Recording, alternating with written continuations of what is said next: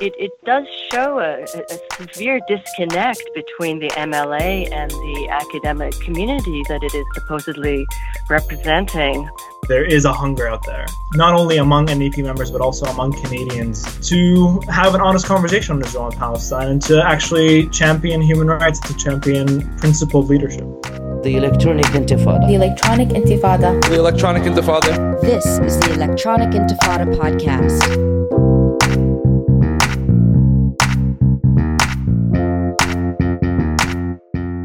Oakland. I'm Nora Barrows Friedman. You're listening to the Electronic Intifada podcast.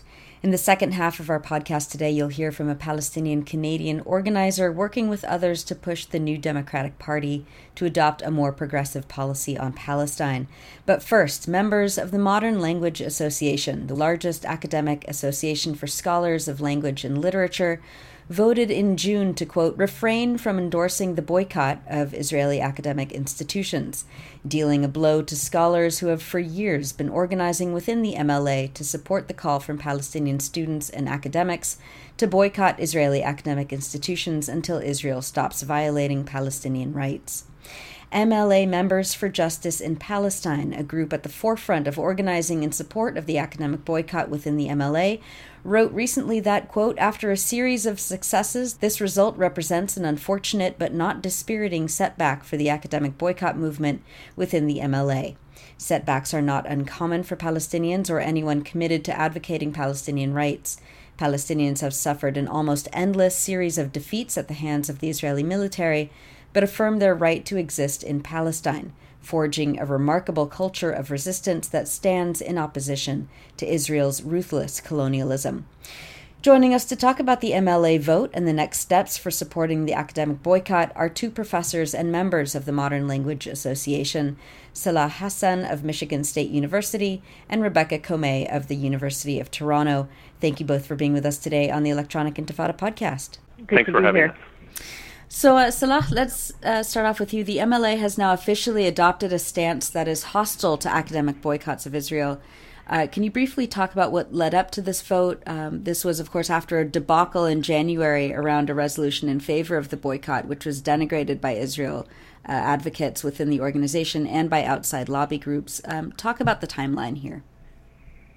Okay, well, I think we have to step back a little bit. About three years ago, um, Rebecca Comay and David Lloyd uh, took the initiative to draft a resolution uh, calling on the association to endorse the academic boycott of Israel. And in response to, in part in response to, but also perhaps also trying to preempt uh, further initiatives, uh, Russell Berman led uh, a, a counter initiative to uh, put forward uh, the resolution that ultimately was ratified by the membership, Resolution 2017. And who, who is Russell Berman?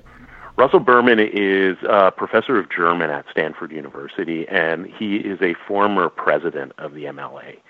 And um, he, uh, he, along with uh, Cary Nelson, who was very much in the forefront, and uh, a handful of other MLA members, um, had in, in, in previous years been accusing MLA members of putting forward boycott resolutions that weren't in fact boycott. Any any resolution that expressed solidarity with Palestinians was being attacked by this group of MLA members as being uh, uh, unfair to Israel and. Um, you know, at times people were being accused of being anti-Semitic.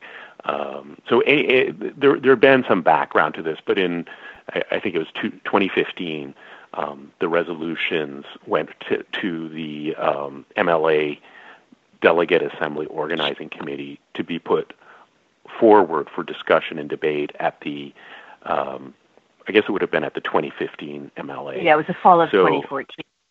Yeah, so um, so it was at that point that the MLA uh, Delegate Assembly Organizing Committee suggested that we hold off withdraw our resolutions temporarily at least and allow for the two groups, our group, MLA Members for Justice in Palestine, and the other group, which is called MLA Members for Scholars' Rights, and uh, educate the uh, membership on this particular issue of academic boycott. Now, this all happened, of course, in the wake of the American Studies Association endorsing the academic boycott, and Asian American Studies and Native American Studies, and many other groups that uh, professional associations endorsing it. So, um, so the idea was that the MLA membership wasn't quite prepared, and that we both groups were asked to to hold off and prepare the ground for um, for a membership vote through a series of annual discussions that the MLA was going to allow to happen. And those included um, designated panels, um, a debate, uh, town hall meeting, and um, and we accepted that. And uh, so when the when it came to the end of the the, the three year period in January 2017, the um, the the resolutions went to the delegate assembly for a vote, and um, there was uh, special rules that were put in place, and we weren't really fully aware of those special rules. For example, they had strict time limits on the discussion. And uh, during the delegate assembly meeting, which is the kind of like the parliament of the MLA or the Congress of the MLA, these are elected officials. Some of them are appointed, uh, but uh, many of them are elected uh, representatives of various uh, constituencies within the MLA. And it consists of um, a couple of hundred people and uh, they're the ones who vote on these resolutions whether or not they go to the membership. And um, there's uh, there were special rules put in place that limited the amount of time for discussion for each resolution, and um, and we really we weren't really uh, aware that this was going to happen, and there was a um, discussion that seemed to be abridged because of the time limits that were set, and not everybody was allowed to speak in favor of the boycott resolution and against this other resolution.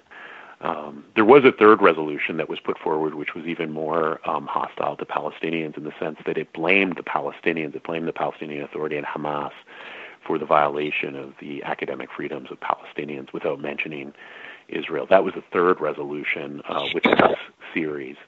And, um, and when the vote happened at, at the delegate assembly, uh, we voted on all three resolutions, and then the results were, were given. And this was a little bit strange also because the, our resolution, the vote on our resolution, uh, took place, and um, I think they voted on ours first. Is that right, Rebecca, on the boycott resolution, and then um, then we voted on the anti-boycott resolution, and then yes. we voted on the other resolution, and then they revealed the results. And this was a little bit unusual because typically what would happen is you would vote on a resolution, and then they would show the results, and then you would vote on another resolution. But because these three resolutions were all tied together, um, the uh, uh, you know they I think they they vote we voted on the first two, and then what happened was Russell Berman withdrew, even though he wasn't the sponsor of the third resolution um, he called for uh, a motion to withdraw the third resolution because they had won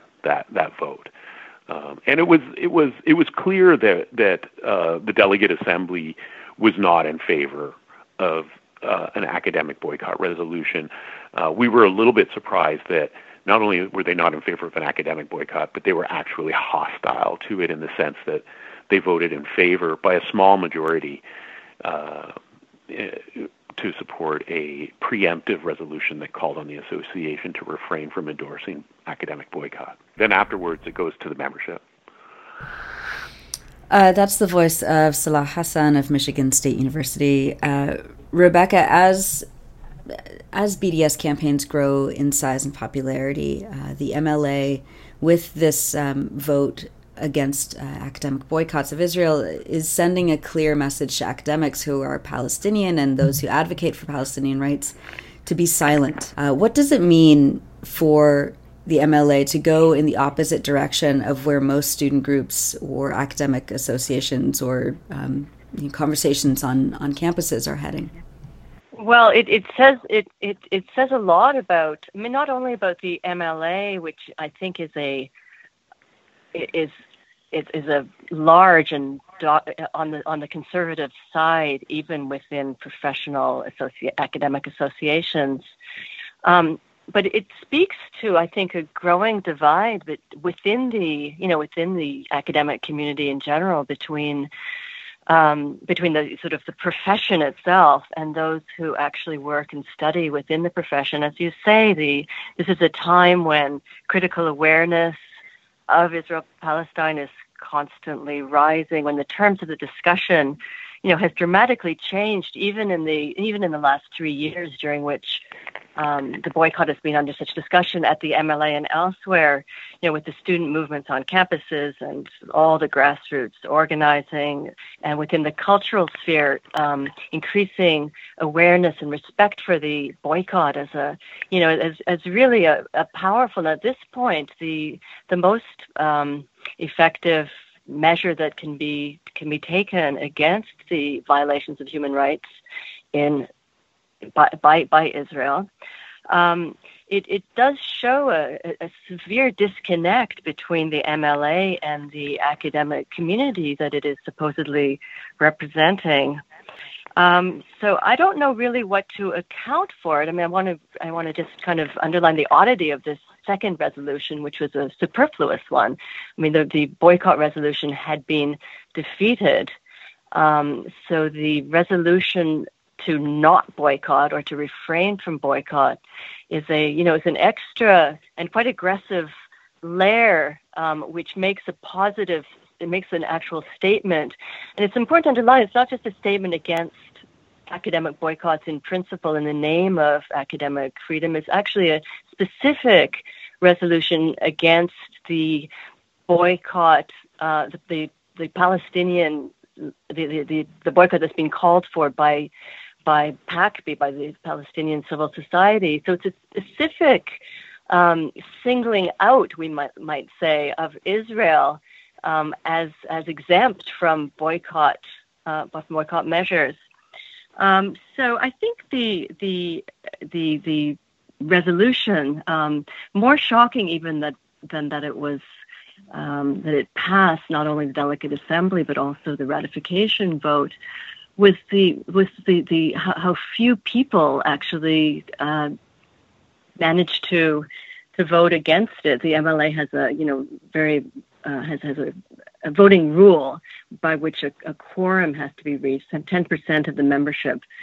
A, a, resolution can only be passed if 10% of the membership um, vote for it, um, and that that that that quorum was met by the those who supported the anti-boycott resolution, but only half as many people voted against it. So there's a there's a kind of apolitical drift within the association itself, which is which is as really as disturbing as as anything else. How few people actually were, I think, possibly even aware of the the the importance of this boycott, this anti-boycott resolution, or even that it was happening. Uh, how will this affect students, scholars, and professors who are being targeted uh, and harassed by Israel advocacy groups on, on U.S. campuses?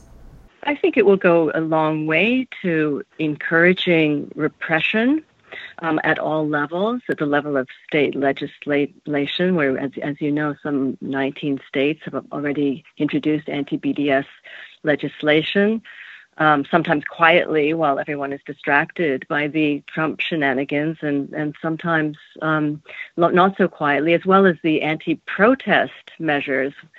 Um, so we see on campuses everywhere this chapter of Students for Justice in Palestine is being closed down. This speaker, that speaker is being disinvited. This job search is being canceled. This faculty member is brought in for interrogation.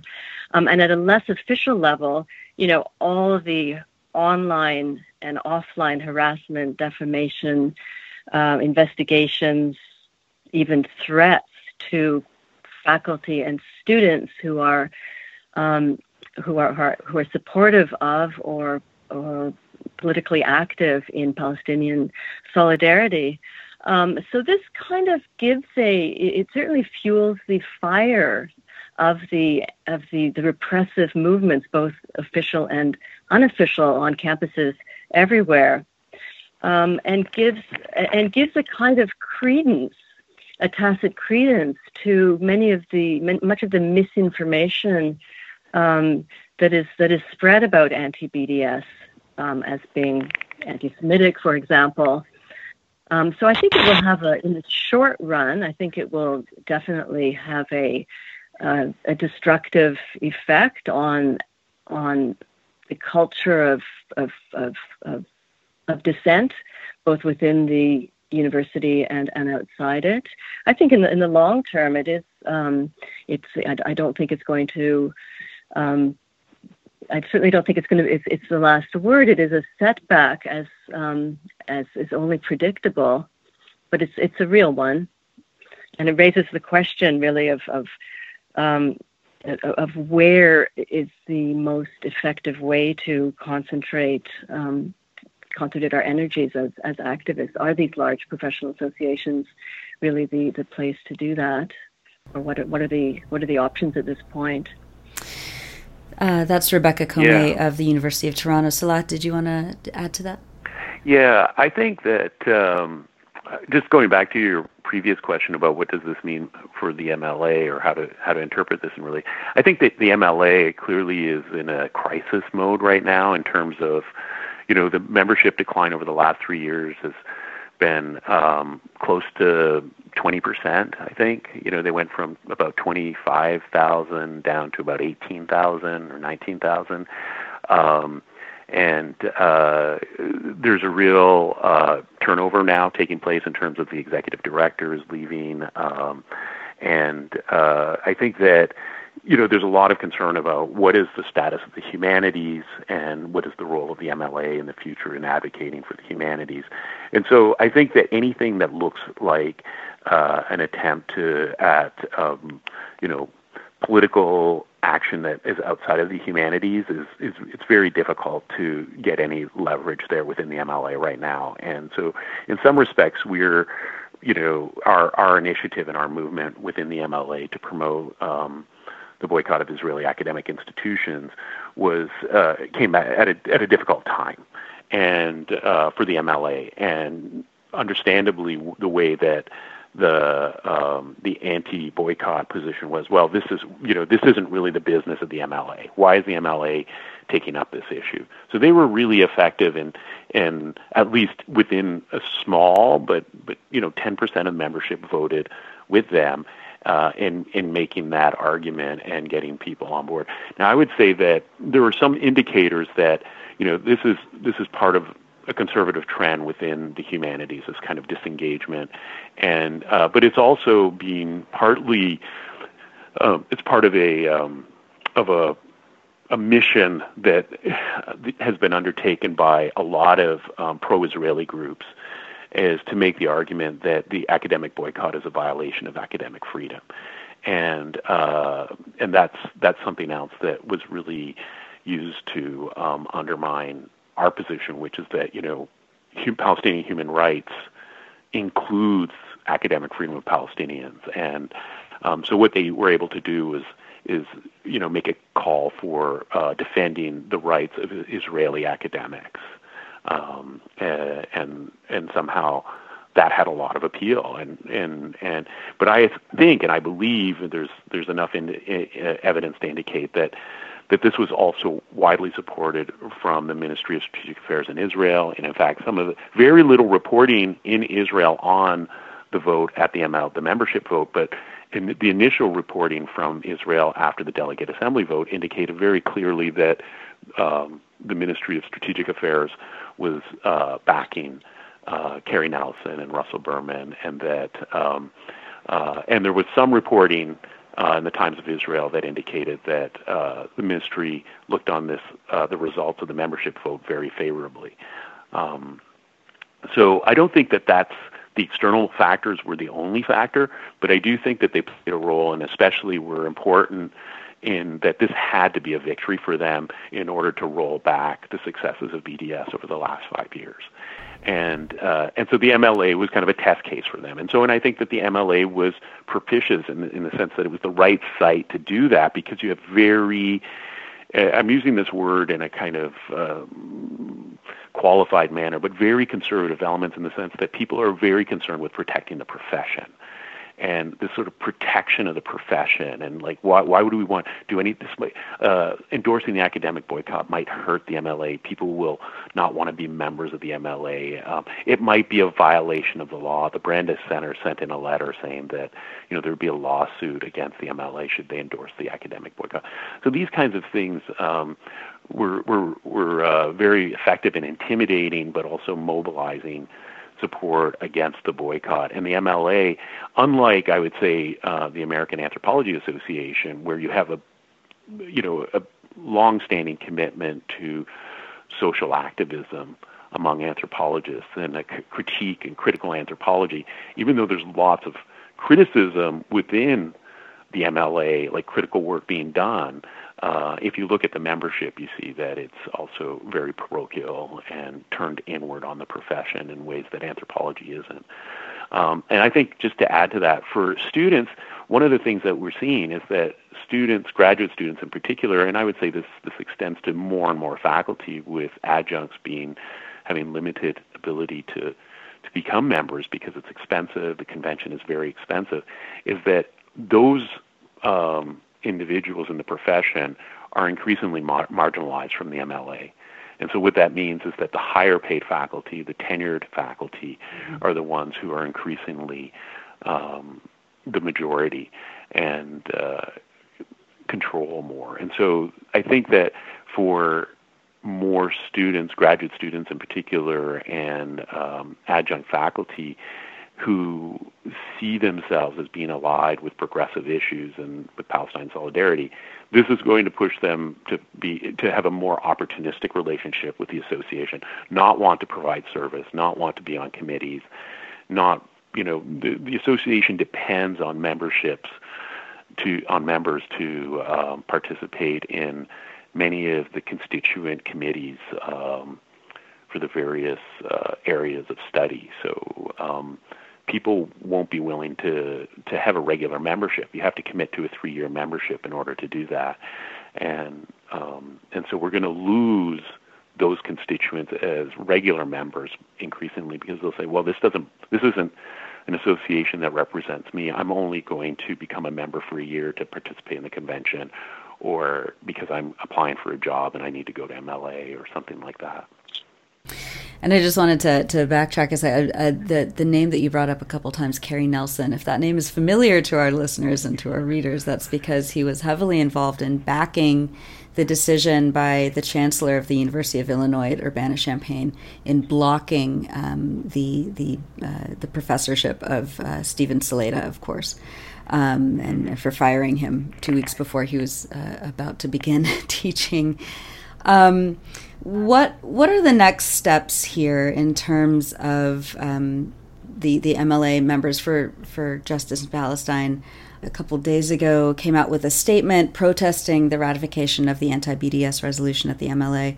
Um, what are the next steps for for MLA members for Justice in Palestine and, and scholars and students who uh, are still uh, in support of, of backing the uh, academic boycott?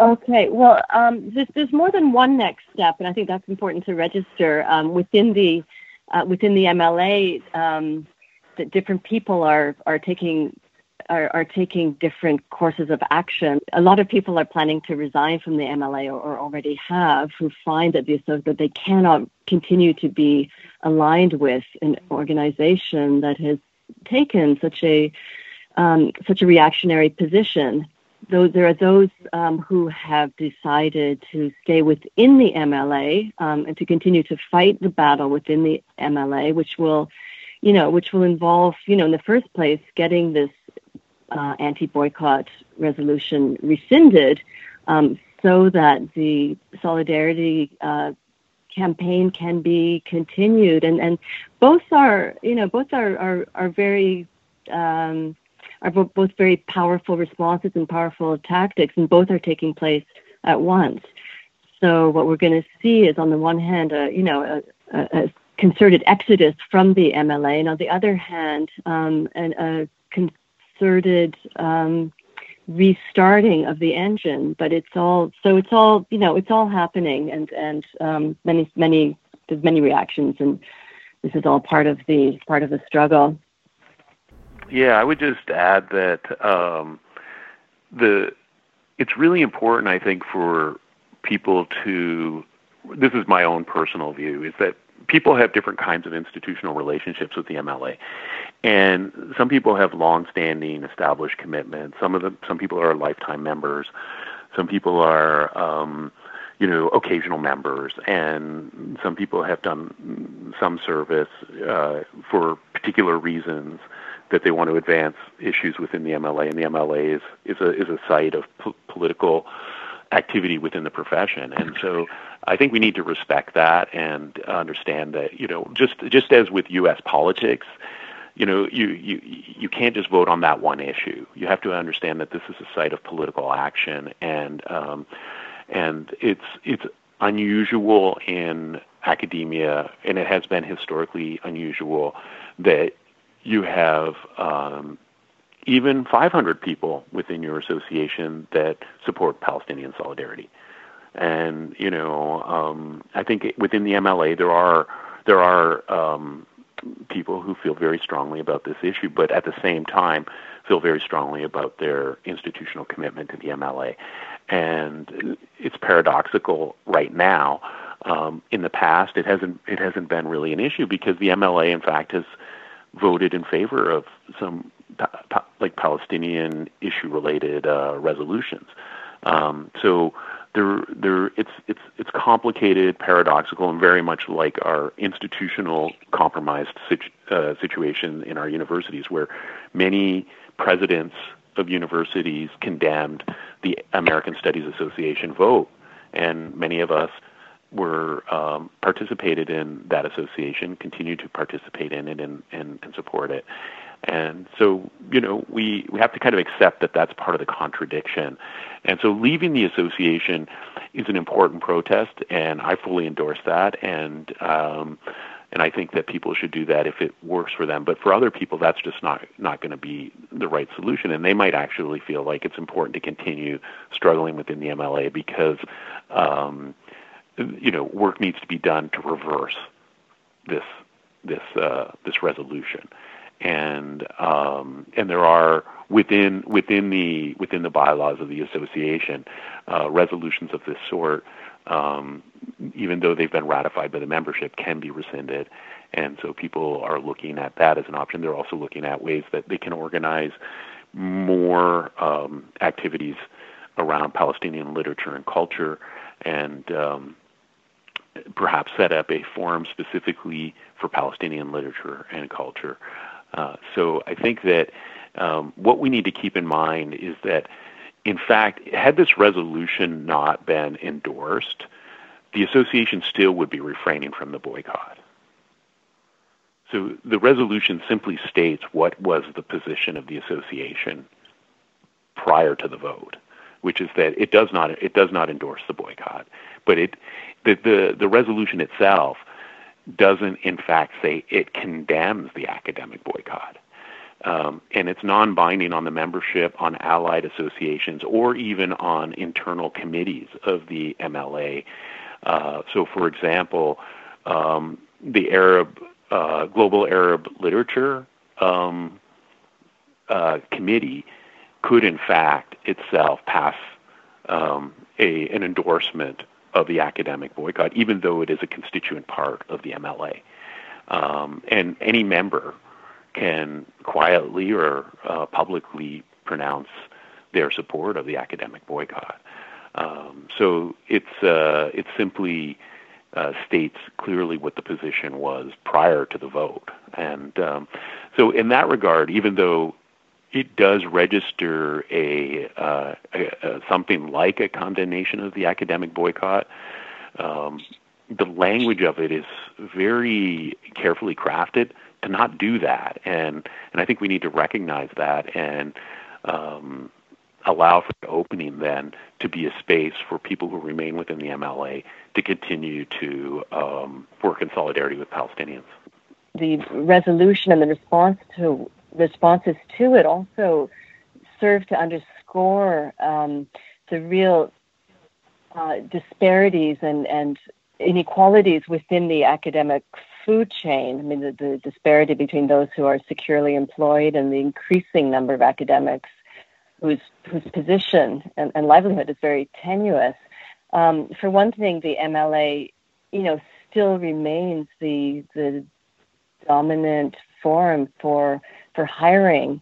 Um, it's where job interviewing goes on, but also, and so so um, so for, for younger and, and and junior faculty or simply insecure or underemployed faculty, um, the the uh, when it when is when it it continues to be bound to an institution which is not representing one's one politically or or morally, and that's you know that's a real that's a real dilemma. But it also it also serves insofar as it it lends its own institutional imprimatur to to to very strong anti-boycott culture within university administrations across the continent.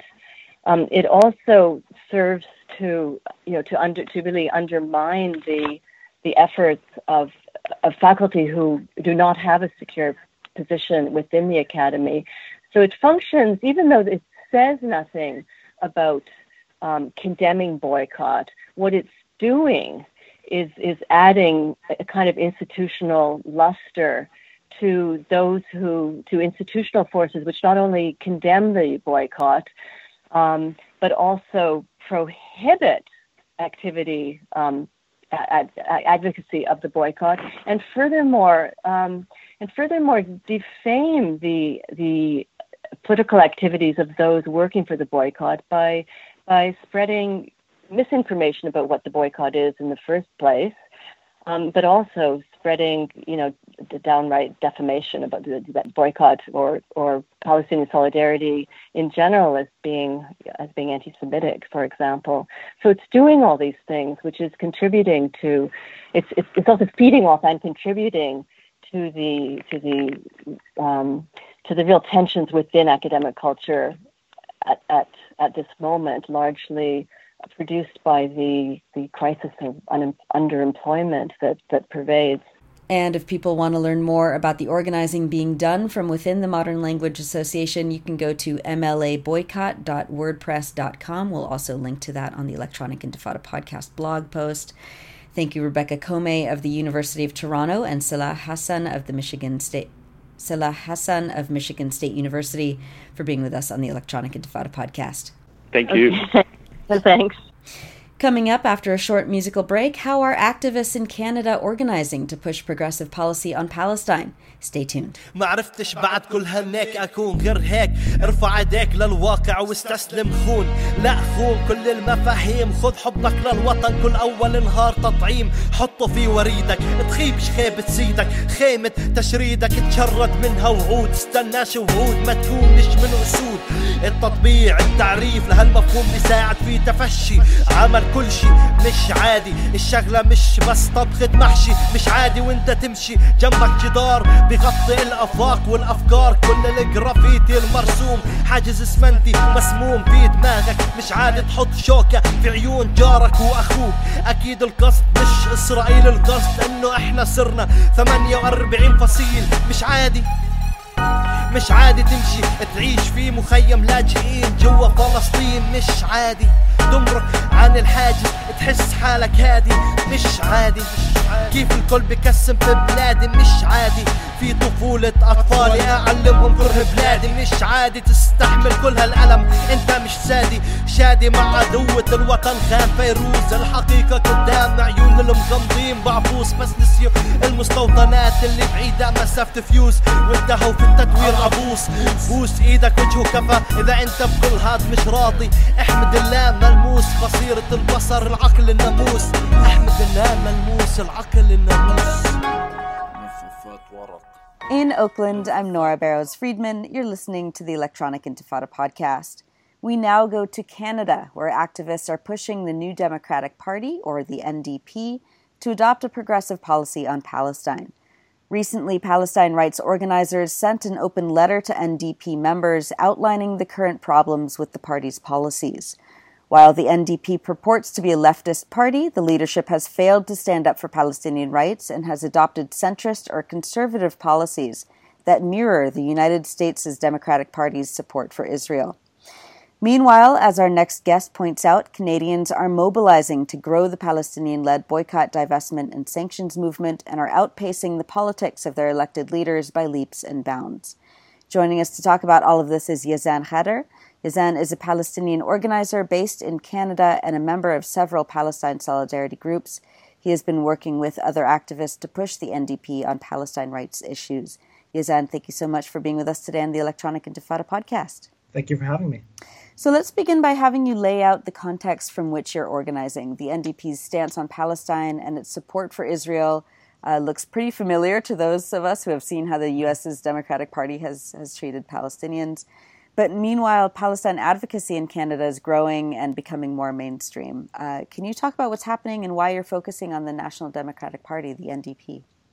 Well, the National Democratic Party is, um, I suppose, the next natural step in terms of uh, Palestine organizers who want to, you know, get a little bit into the mainstream. Um, we've had, I think, last year in December, uh, the Green Party endorsing a set of policies that were very, very well received by us. Um, you know, they they uh, championed uh, not only good policies and and very explicit demands, but also backed that up with you know saying things like we we would endorse a military embargo and and uh, renegotiating the Canada-Israel Free Trade Agreement.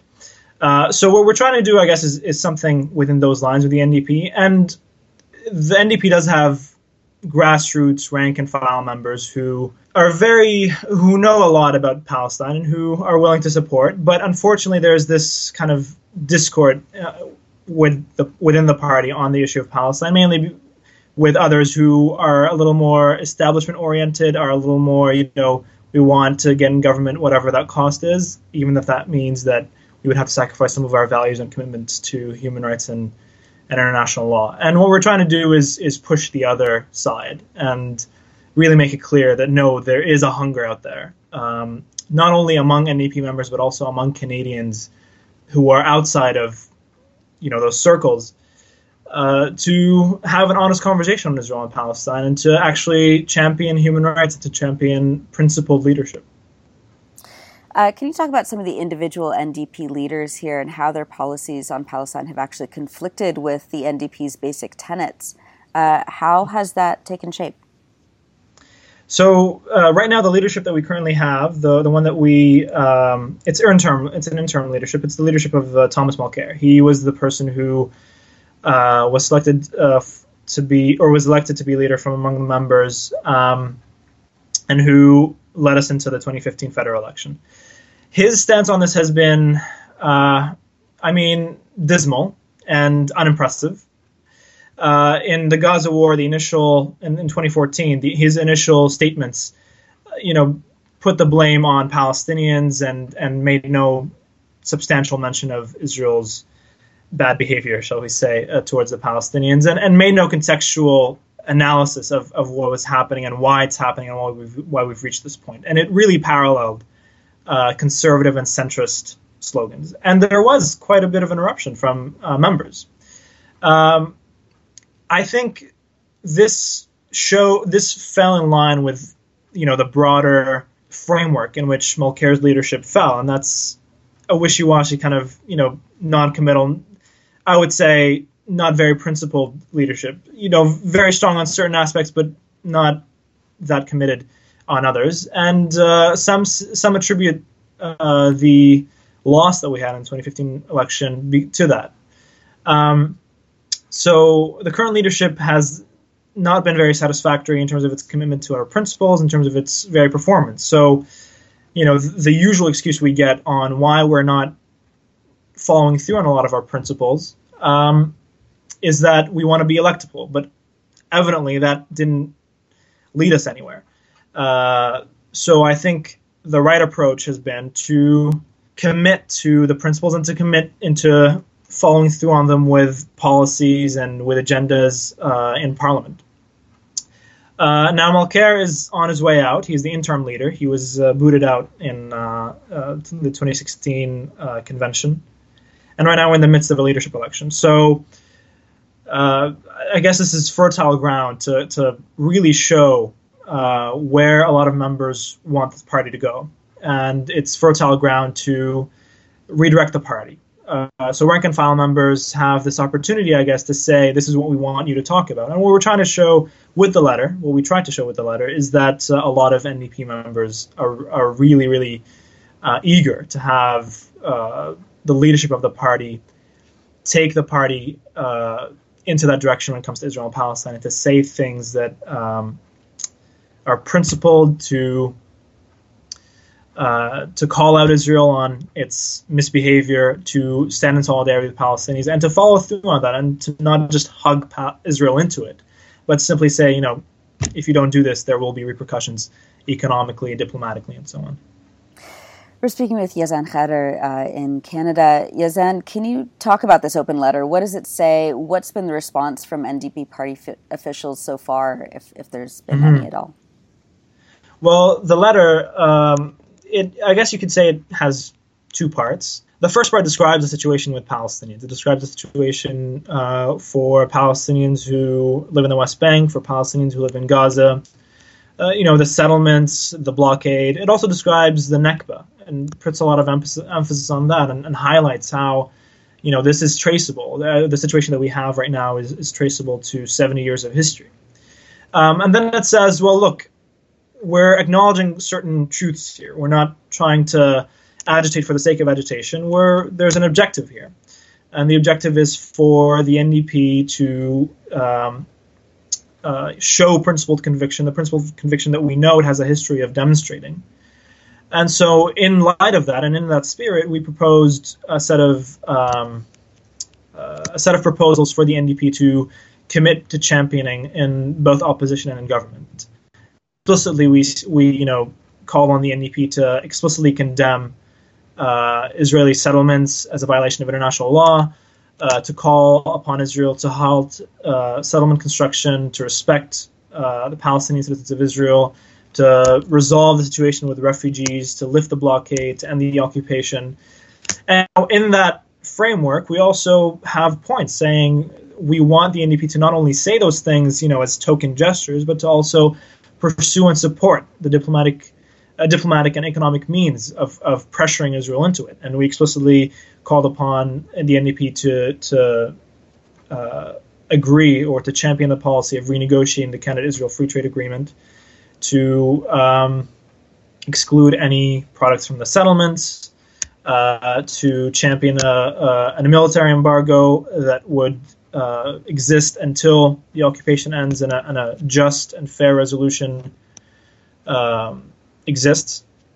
And you know, we make reference to the fact that the palace that the a lot of Canadians are already there. Um, trade unions that the NDP is known to be allied with, student groups like the Canadian Federation of Students, uh, faith-based institutions, the United Church of Canada, for example, are already there. We have policies in those groups and in those institutions that are explicitly in support of Palestinians there is a hunger out there uh, for for an honest conversation on Israel Palestine, for someone to you know not only say buzzwords and and uh, and show token gestures, but to actually follow through on a lot of what's being said, and, and that's really what the what the letter is trying to to say. And we have, I think, about fifty academics or so, and and uh, 20 to 30 community leaders and activists and, and organizations who have signed on to, to showcase the hunger that exists among Canadians. Yazan, how can the recent elections in the UK and the popularity of Jeremy Corbyn, who, you know, as you know, is a longtime champion of Palestinian rights, uh, factor into what could be possible here in, in pushing the NDP in, in, as you said, you know, um, showing party leadership that um, that progressive politics include rights-based analysis on, on Palestine and Palestinian people. What's the lesson here that you're hoping that officials can learn? Right. Um, I mean, I think we're we're reaching a, a point uh, in time where people are, are seeing through the buzzwords and the and the token gestures, and and Jeremy Corbyn's success in the British uh, election um, is, as you mentioned, good evidence of this. Uh, we know that uh, he was uh, laughed at, and and um, not not much was expe- was expected of him, and yet as soon as the election was called in uh, in Britain, uh, the in, in, the UK, sorry, uh, the immediate uh, trend in the polls was as Jeremy Corbyn was showcasing what he was for, and as he was being honest about you know some of his faults in the past and some of the things that uh, he has committed to doing. Um, uh, the the support grew, and the expected result of an upset for the for the Labour Party and and complete victory for the Conservative Party was kind of flipped almost. Uh, the Labour Party gained a lot of seats, and and uh, the Conservative Party lost its majority.